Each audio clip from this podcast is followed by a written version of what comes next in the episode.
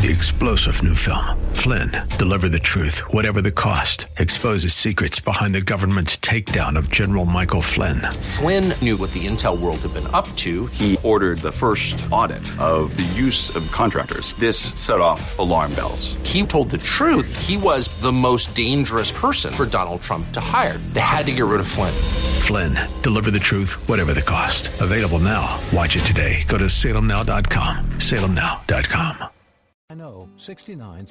The following program is sponsored by the National Prayer Chapel.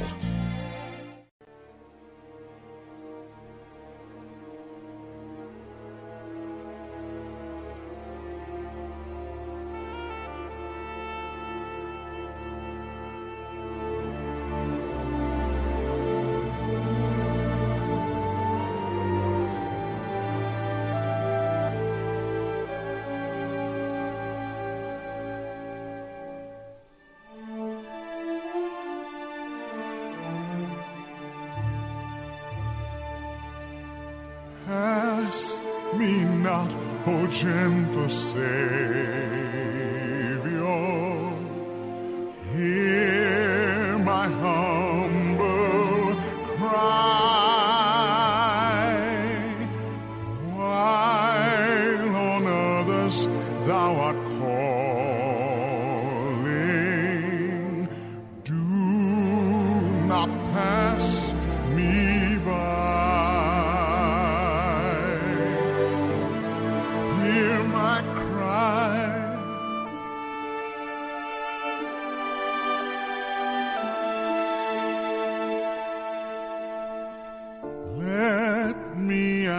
Thy throne of mercy,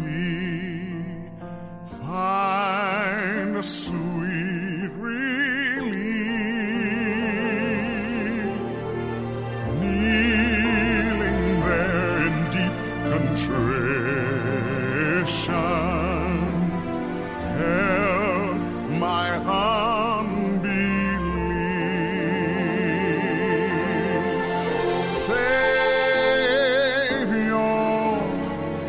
Say,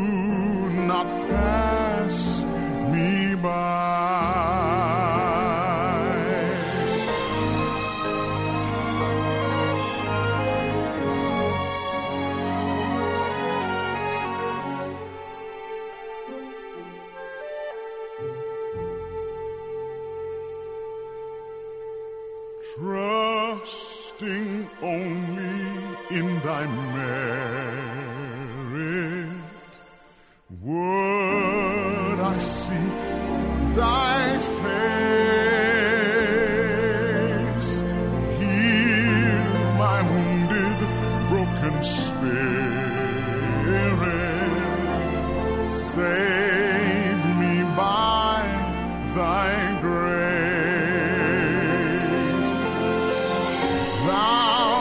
Spring of all my comfort, more than life to me, whom have I on earth beside thee, whom in heaven but thee.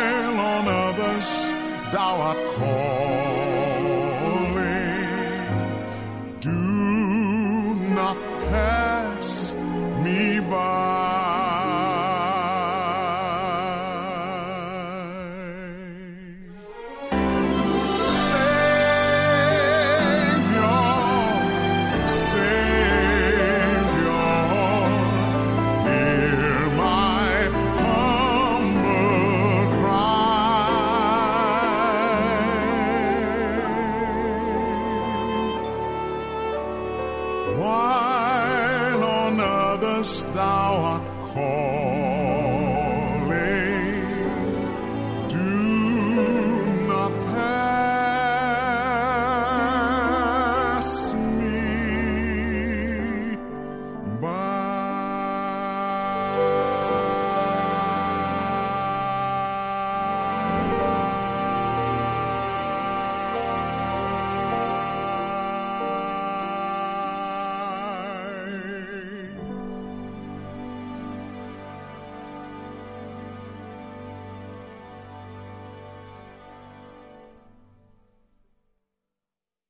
Today's sermon is pre-recorded. Do not judge, or you too will be judged. For in the same way you judge others, you will be judged.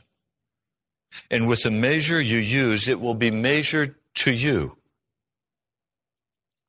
So why do you look at the speck of sawdust in your brother's eye and pay no attention to the plank in your own eye? How can you say to your brother, let me take the speck out of your eye, when all the time there's a plank in your own eye? You hypocrite. First take the plank out of your own eye, then you'll be able to see clearly to remove the speck from your brother's eye. Do not give dogs what is sacred. Do not throw your pearls to pigs. If you do, they will trample them under their feet, and then turn and tear you to pieces. O Lord, would you make clear to our hearts today what your mission is? Would you outline it for us so that we can clearly see whether we're on your mission or our own mission? Lord, today would you bring the fear of God into our hearts? Would you birth it? In the name of Jesus, I pray. Amen. This passage found in the Sermon on the Mount from Matthew, the seventh chapter, we generally take as an isolated passage. And so we speak about not judging. The world's interpretation of this passage is tolerance. Be tolerant of everyone. Let everyone do what they're going to do and leave them alone. It's okay. But then we come to that very difficult passage in verse six where he says, do not give dogs what is sacred. Do not throw pearls to pigs. In other words, we also are under obligation to decide who the pigs are and who the dogs are. So there is a portion of judgment required. So what is Jesus really saying to us? You can't get a hold of this passage when you take it out of context and you simply pull it out of a sermon, and that's what this was. I mean, what would you think if, if someone began to just pull a sentence or two out of a sermon that I give and then build a sermon on that? They're going to miss the point of the whole sermon, aren't they? I mean, you can twist my nose to say anything you want me to say if you just take bits and pieces. But we have to take it as a whole and understand it as a whole. This passage was not an isolated passage. Because it's the beginning of chapter seven, Jesus didn't set chapter seven in there. He didn't even include the verses. Men did that later to try to give us a A better way to get a hold of it, a reference point. So if we look at chapter seven and not disconnect it from chapter six, notice what Jesus is saying in chapter six, verse thirty-one. So do not worry, saying, what shall we eat, or what shall we drink, or what shall we wear? For the pagans run after all these things. Your heavenly Father knows that you need them. But first seek His kingdom and His righteousness, and all these things will be given to you as well. There is enough to worry about tomorrow, for tomorrow will worry about itself. Each day has its own trouble. And then we come to chapter seven, So Jesus tells us this most essential truth, that what he wants us to do is seek first his kingdom and his righteousness, and he'll take care of the cash flow. Seek first the kingdom of God and his righteousness. You notice it does not say first seek Jesus. It's seek first Jesus and his righteousness. It's seek his kingdom and his righteousness. So what would block me from seeking first the kingdom of God and his righteousness? Well, number one on Jesus' mind that would stop me from seeking first the kingdom of God and his righteousness is not my shortage of money. That's not a concern to Jesus. What causes Jesus great consternation, so that now he includes a whole passage to deal with this issue, is this matter of self-importance. The Greek word for judge literally means to separate, to separate or to put asunder. So Jesus is saying, do not put asunder, do not judge. In other words, don't set yourself up as a magistrate who is full of self-importance, who thinks they have their deal put together, and now from that posture begin to operate in his kingdom. He's saying, don't do that, because as soon as you begin to step into self-importance and self-righteousness, you can no longer seek the kingdom of God. And you can no longer seek his righteousness, because you're already righteous. You don't need the righteousness of Christ, because you have your own righteousness. And now you're willing to defend your righteousness by separating yourself from others, setting yourself up as superior to them, and from that superior perch looking down in judgment upon them, because after all, you've got your kingdom. What interest do you have in the kingdom of God? You don't need God's kingdom. You've got your kingdom. Jesus encounters this again. The story is found in Luke, the fourth chapter. He went up to Nazareth. That's where he'd been brought up. And on the Sabbath day, he went into the synagogue, as was his custom. And he stood up to read. They handed him the, the scriptures, the scroll of the prophet Isaiah. And he unrolled it, and he began to read. This is Luke, the fourth chapter, verse eighteen. The Spirit of the Lord is on me, because he has anointed me to preach good news to the poor. He sent me to proclaim freedom for the prisoners and recovery of sight for the blind, to release the oppressed, to proclaim the year of the Lord's favor. If you look in Isaiah, in chapter sixty-one, you find where he was actually reading. Let's look at it carefully. The Spirit of the Sovereign Lord is on me, because the Lord has anointed me. He anointed him at the baptism. The dove came down and rested on Jesus. He was anointed to preach good news to the poor, to those who cannot help their situation, who cannot help themselves, who cannot rescue themselves. That's who Jesus came to preach to. He did not come to preach to the self-satisfied. He did not come to preach to the religious. He didn't come to preach to those who already knew it all. He came to preach to those who couldn't make it, who had tried and tried and tried to be righteous and weren't able to pull it off, who had tried desperately to overcome their temper, their despair, their gluttony, their sexual sins, who had tried and tried and they just couldn't pull it off. That's who Jesus is interested in. If you can do it on your own, go ahead and do it on your own. You have your own kingdom. You've made your own rules. You've established your own authority. You're not willing to serve under the authority of Jesus, and he says, go your way.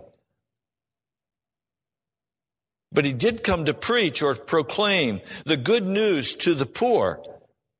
He sent me to bind up the brokenhearted, and that word for brokenhearted literally means the shattered. The shattered.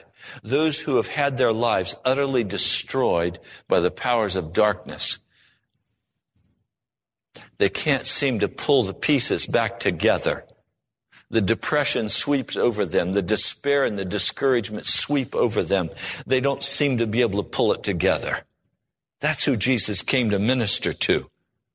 To proclaim freedom for the captives.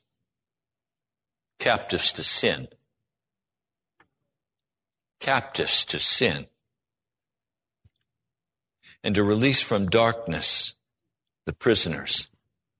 Or to release those who are blind. So now we have a description of those that Jesus came to speak to. Do you include yourself as any of these folk?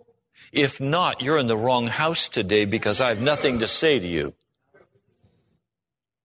If you're not identified by one of these categories, you're not eligible for the good news of the gospel of Jesus Christ. He speaks this word. He rolls up the scroll. Everyone is paying such close attention. This is the young man of favor. This is the local boy made good. They've heard what he did in Capernaum, where he healed the sick, raised the dead. They're watching to see. I, I would guess the attendance was very large that Sabbath day. Then he sat down. No, he didn't just sit down in a pew. He sat down in the seat of Moses. Every synagogue had a seat of Moses. And this is where you sat down to speak words of import, to give an interpretation of the scriptures that have just been read, to be prophetic. The eyes of everyone in the synagogue are fastened on him. And he begins his sermon by saying, today this scripture is fulfilled in your hearing. No one in that crowd had any doubt about what he was claiming. Everyone knew that this promise was looking forward to the coming of Messiah. For him to say, this day, this scripture is fulfilled in your hearing, is for him to say to them, I am the Messiah. Yeah. And immediately everything rose up in their hearts as they said, what? We know who you are. You're Mary and Joseph's son. You grew up amongst us. You think you can put on airs with us? We knew you when you were a kid. You were always a little strange. You never quite fit in. But now you've gone too far. Isn't this Joseph's son? They ask. And Jesus said to them in verse twenty-three, surely you will quote this proverb to me, physician, heal yourself. Do here in your hometown what we've heard you did in Capernaum. I tell you the truth, no prophet is accepted in his hometown. I assure you that there were many widows in Israel in Elijah's time when the sky was shut for three and a half years. There was a severe famine throughout the land, yet Elijah was not sent to any of them but to the widow of Zarephath in the region of Sidon. What? He's just said to them, God sent Elijah to a Gentile woman to provide her with food when Jewish people were going hungry. Now that may not be you, but the rule of the day was that if you were passing down the road and there was a Jewish man walking down that street, and he, a Samaritan was there, and if he bumped that Gentile with his shoulder and knocked him off the road into the mud, he had done something worthy of praise. Gentiles were considered dogs, pigs, unloved, unwashed, filthy, undeserving of any social attention. There were many in Israel with leprosy in the time of Elisha, the prophet, yet not one of them was cleansed, only Naaman the Syrian. They were so angry. It says in verse twenty-eight, all the people in the synagogue were furious when they heard this. They got up and they drove him out of town, and they took him to the brow of the hill on which the town was built in order to throw him down the cliff. And he walked right through them and went his way.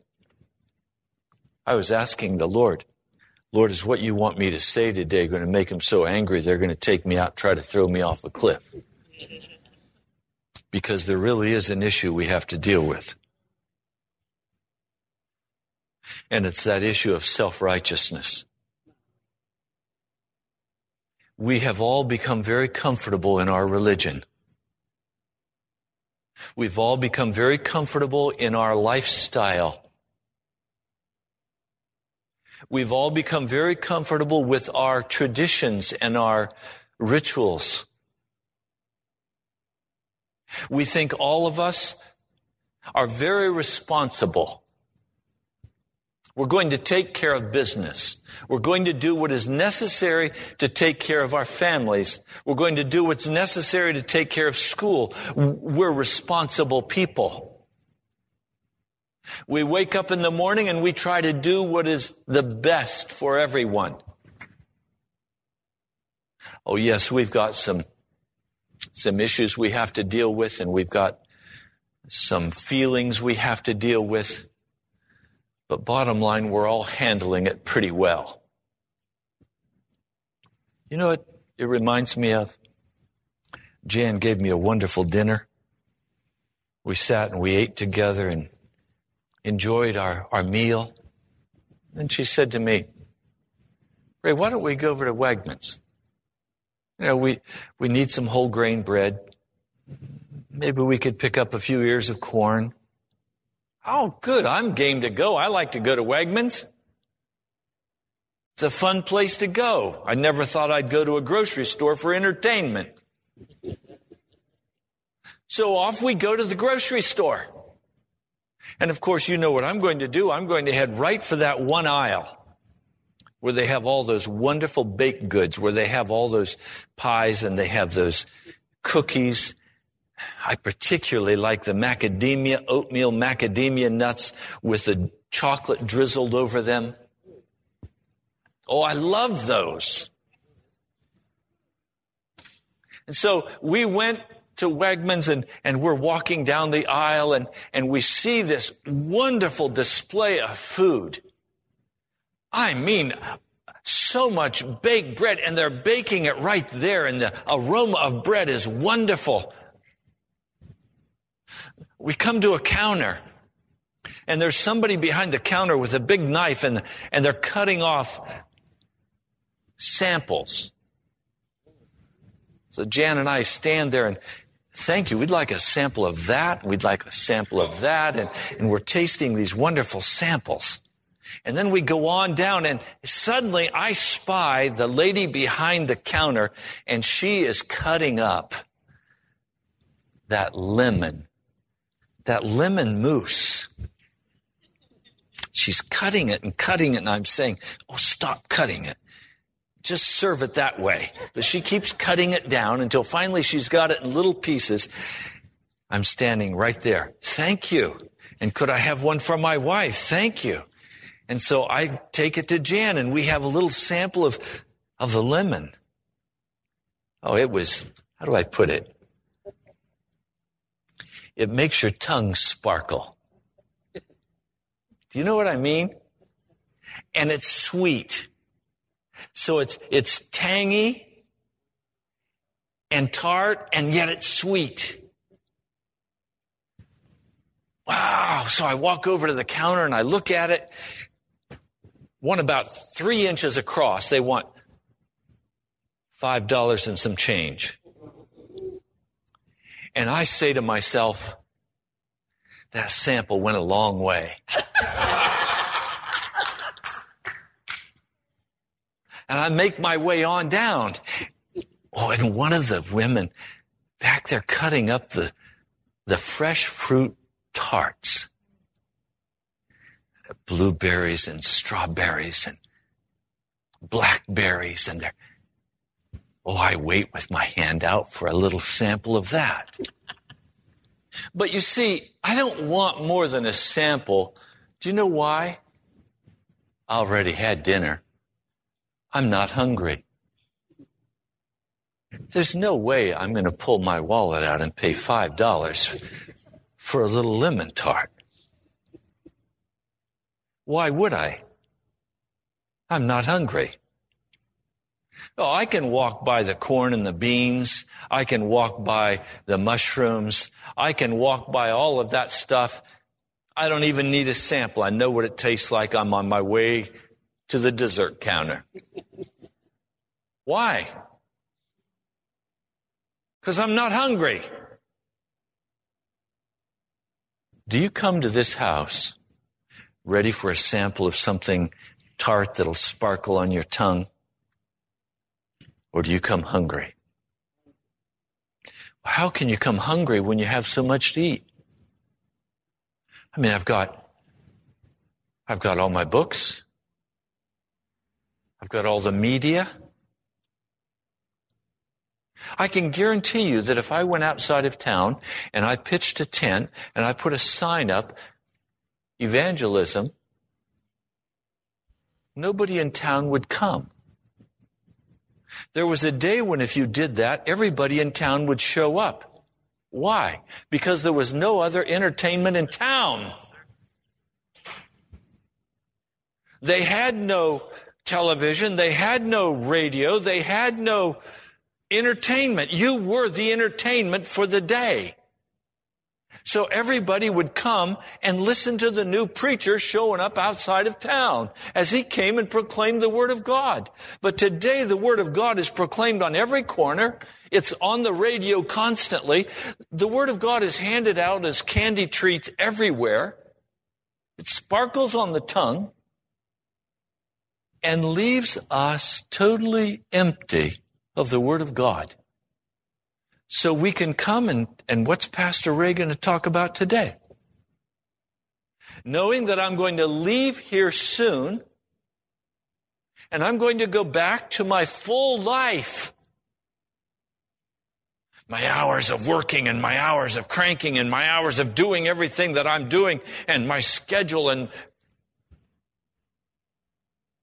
this is just one brief trip to Wegmans, except this is the National Prayer Chapel. And as long as that attitude persists, we will be devoid of the Holy Spirit. We have no fear of God. We have no fear of God because we're able to take care of everything. I'm reminded of a people called the Sumerians. The Sumerians were an ancient civilization some five thousand years ago, located in southern Iraq. They were the founders of Babylon. The Sumerians have left numerous reports about their life, about how they operated. But one of the most stunning reports, they have some pictures of space travelers. They have some pictures in their artwork of U F Os. And they have claims that in their early history, the gods came and lived among them. That these gods ruled over them. Twelve primary gods, and then lesser gods. And they have pictures depicting these gods, one with the face of an eagle, one looking like a fish standing up, a fish man. You might be familiar with him. He was called Dagon among the Philistines.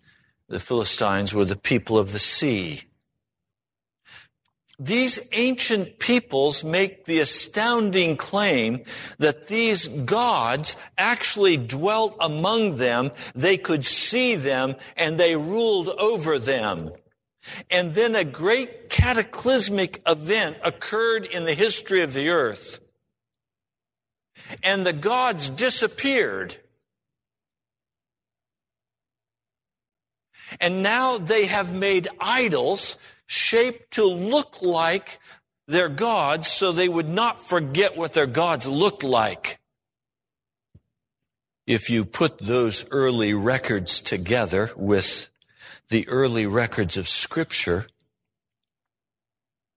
you find that the Scriptures tell us that God placed a guardian angel at the entrance to the Garden of Eden, so that any time a person desired, they could go to the entrance of the garden and see with their physical eyes an angel of God.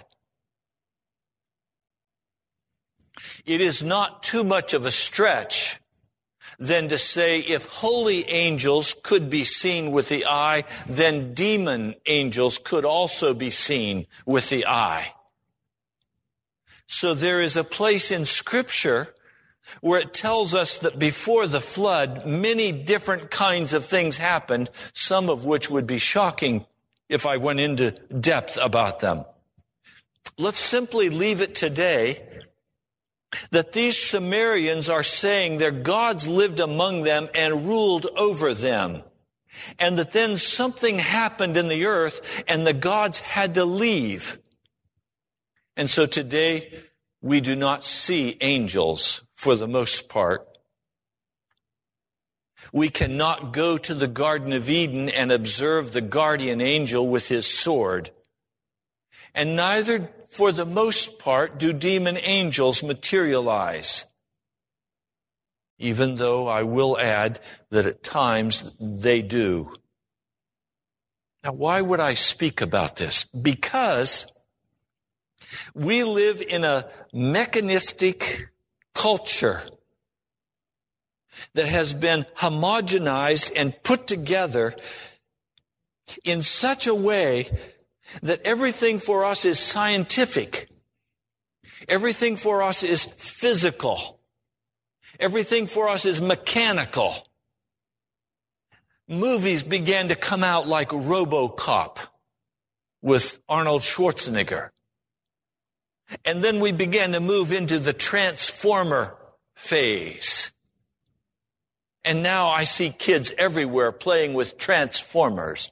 Well, what are they playing with? They're playing with a meld between the mechanical realm and the spiritual realm. And now the video games that kids are playing with and adults are playing with every day, these video games have now recreated these gods, sometimes mechanical and sometimes just purely physical. But they've identified these gods, so we have all of this going on over here in the arena of the media. But in our own personal lives, we haven't transitioned to that level yet. We're not in a place where we look at that as reality. We sit and watch a Star Trek, which I don't do anymore, and we see that Star Trek as fantasy, science fiction. But we've maintained this very careful covering around our own personal lives to make sure that we have our own little rituals going and our own ways going and our own means of coping and our own strategies to provide. So we don't need the gods to come down and dwell amongst us. Therefore, our entertainment in the media. So then who are our gods? The reality is we've become our own gods, and we rule over our own destinies. somehow with the illusion that that's reality. Do you understand today that America is not reality? That what we see is not real? The wealth that you see everywhere and the wealth that you have around you in your life is all on borrowed money. Our lifestyle is financed by China, by Japan. Our lifestyle is not the product of a godly life. It's an illusionary image. And the Lord said he was going to send a great delusion at the end of time. I think we're seeing the great delusion in part. Now, the world today is telling us that the economy is absolutely crashing. The world is telling us that banks are about to close. Of course, not my bank. My bank's not going to close and my job's not going to go away. You know, at some point we're going to have to stop and recognize that either we're going to serve the gods of the Sumerians that are demonic, or we're going to serve the living God of heaven, the Almighty, the King of all the earth. This brief time in history where we have been allowed to live in an illusionary world is about to come crashing to an end.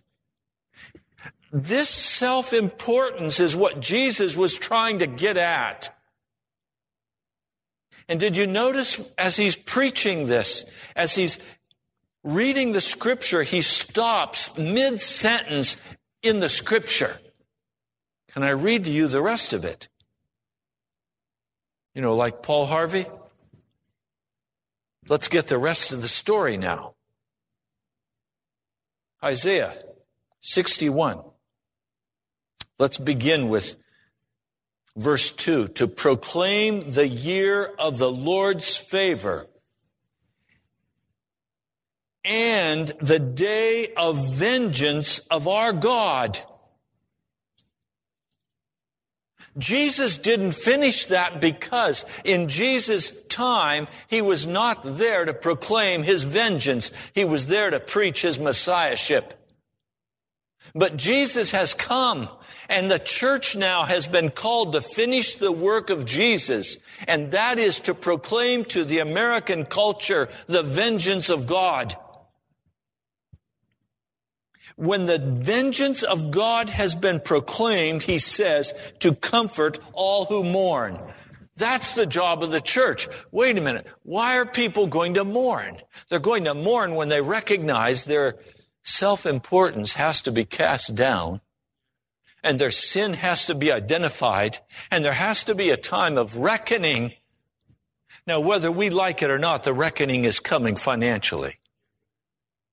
Whether we like it or not, the American lifestyle is over. It may not be over for you yet, but it soon will be over for you. I was over at Global Food this last week. The Lord told me, buy rice. I was over buying rice. I've got about eighty-five pounds of rice put away. Jan said to me, you know, Ray, people aren't going to like the taste of that rice. I said, wait till they haven't eaten for three days. Then they're going to want a bowl of rice. The mission of the body of Christ is to proclaim the day of vengeance of our God. It is our job to proclaim the fear of God in such a manner that people begin to mourn over their sin and weep for their sin. Have you mourned over your sin? Or have you been sampling at the National Prayer Chapel? If you have not been mourning over your sin, you're still sampling. And you need to hear the vengeance of God over your life. It's time to repent. That was the first word of Jesus. Repent. to comfort all who mourn, and to provide for those who grieve in Zion.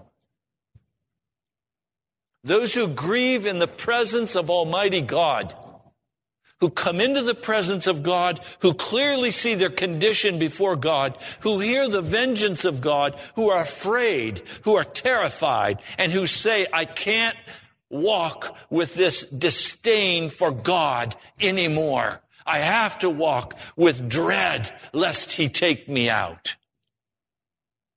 And there in that place of grieving and mourning, he then bestows on them a crown of beauty instead of ashes. You know what a person did in the Old Testament who began to grieve and mourn? They sat down in ashes. They smeared their face with the tears, with the ashes. Oh, but I might get my shirt dirty. I might mess up my pretty blouse. You're at Wegmans having a sample of, of lemon meringue. There's no hunger in your heart for the holiness of God. You need to hear more vengeance. A crown of beauty instead of ashes. The oil of gladness instead of mourning. And a garment of praise instead of a spirit of despair. Do you know why there's so little joy in the body of Christ? Because there's been so little weeping. There's no sorrow for sin. So we can come in and we can spit and shout. We can dance. But the churches that are doing that today are doing it in the same spirit as the disco. Or they're putting religious words to it, but they're just dancing and shouting in the flesh. How do I know that? Because there's been no grieving and weeping in the house. Everything has been, let's visit Wegmans and have some samples. Let's enjoy the show. Now, there has to be a place where we finally stop the show and say, look, I've got to come to terms with how I've lived my life. I've got to come to terms with what I've done to my family. I've got to come to terms with what I'm doing, the Almighty Lord God of heaven. I have to stop and say, wait a minute. How long will I walk in this rebellion and this bitterness of heart and this mechanical world? When am I going to stop the fun and games and be willing to weep over my sin and grieve over what I've done? When a person is finally willing to enter into this grieving and mourning, the Lord does the strangest thing. He comes and pours, pours out the oil of gladness on us. He comes and dresses us in robes of righteousness. They will be called oaks of righteousness, a planting of the Lord for the display of his splendor. This is the mission of the church. They will rebuild the ancient ruins and restore the places long devastated. They will renew the ruined cities. Oh, I want the city of Washington to be rebuilt. I want it to be restored. That's our job. We can't do that job when we're full of our own self-importance.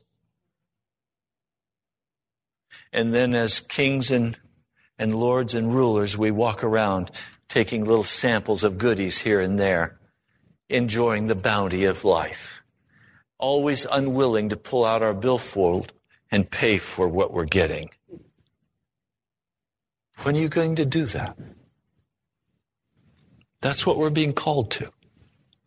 To begin to say, Lord, I can't keep this temper anymore. I can't keep these lustful thoughts anymore. I can't continue to fight this way. I can't continue to argue this way. I can't continue to be filled with pride and arrogance. I can't continue to walk this way. Lord God, Save me. Save me. Did you come hungry today or did you come full? Did you come to sample something that'll sparkle on your tongue? Or did you come to get right with God? Almighty God, ruler of heaven and earth, these are realities that I have no ability to speak into the understanding of my brothers and sisters. Lord, this is a work that only your Spirit can do. Lord, I'm asking you to finish that work in my heart and in my brothers and sisters' hearts. Lord, I no longer want to be a sampler of righteousness. I don't want to be a sampler of the things of heaven. Lord, I desire that we together would be made oaks of righteousness, with the oil of gladness being poured over our hearts. Lord, we are yours. This church, this National Prayer Chapel belongs to you. I claim nothing of it. It is yours. Do with us as you desire. We have no one else we even want to turn to. We will not turn back to the gods of the Sumerians. Lord God of heaven, we will belong to you. Do with us now as you wish, Jesus. Have your way in this house and break this self-importance. Lord, break this self-righteousness, this fullness on the food of the devil. Lord, we've been feasting at the table of Sodom and Gomorrah. Lord, fill us with your heart. Change us, transform us, Jesus. We are yours. You said your kindness was meant to lead us to repentance. But Jesus, we have used your kindness and abused it. You have shown us mercies upon mercies, kindness upon kindness, even giving us this place for worship. And we have used it because we're so deserving, so self-righteous, so filled with our own importance. Lord, forgive us. Change our hearts, O God. Change my heart, O God. I pray in your holy name. Amen. Now you've got a decision to make. You have to decide if what you heard was just a pretty song. And you can leave this house and go live your life and go sample somewhere else. Or has the Lord God of heaven called you to walk in humbleness before him? And to serve him all the days of your life, giving up everything that is yours and seeking after his name alone. Thank you so much for joining us today. You've been listening to Pilgrim's Progress. Pilgrim's Progress is brought to you by the National Prayer Chapel, and we'd love to hear from you. Write to us at the National Prayer Chapel, P O. Box twenty-three forty-six, Woodbridge, Virginia, two two one nine five. Also visit us online at national prayer chapel dot com. God bless you. We love you.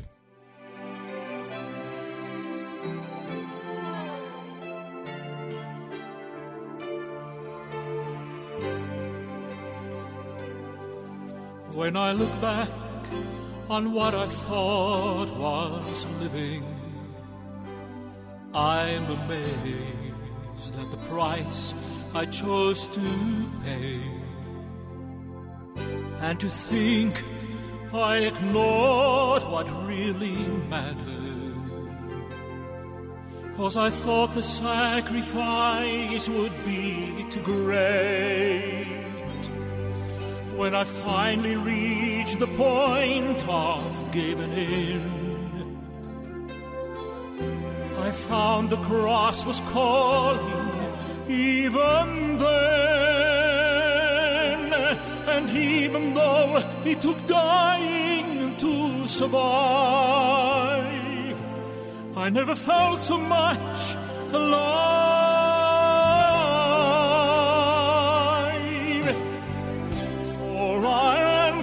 Crucified with Christ, and yet I live. Not I, but Christ that lives within me. His cross will never ask for more than I can give. For it's not my strength, but His. There's no greater sacrifice. I am crucified with Christ, and yet I live. As I hear the Savior call for daily dying, I will bow beneath the weight of Calvary.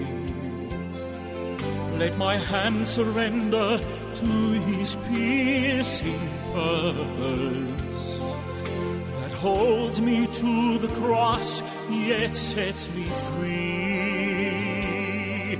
I will glory in the power of the cross. The things I thought were gain, I count as loss, and with His suffering I identify, and by His resurrection call I am alive. For I am crucified with Christ, and yet I live. Not I, but Christ that lives within me. His cross will never ask for more than I can give. For it's not my strength, but His. There's no greater sacrifice. For I am crucified with Christ, and yet I live. And I will offer all I have, so that His cross is not in vain. For I found to live is Christ, and to die is truly gain. For I am crucified with Christ, and yet I live. Not I, but Christ that lives within me. His cross will never ask for more than I can give. For it's not my strength, but His. There's no greater sacrifice. For I am crucified with Christ.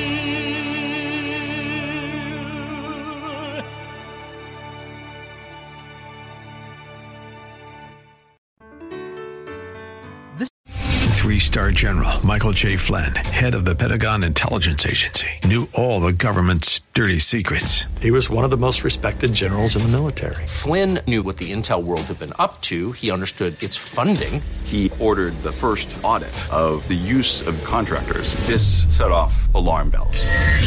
The explosive new documentary, Flynn, Deliver the Truth, Whatever the Cost, and covers the facts behind this scandal. Flynn told the truth. He was the most dangerous person for Donald Trump to hire. I find out the worst enemy that I'm going to face in my life is right here in America. They took my assessment and they wanted me to change it. And I was like, I'm not changing it. They had to get rid of Flynn.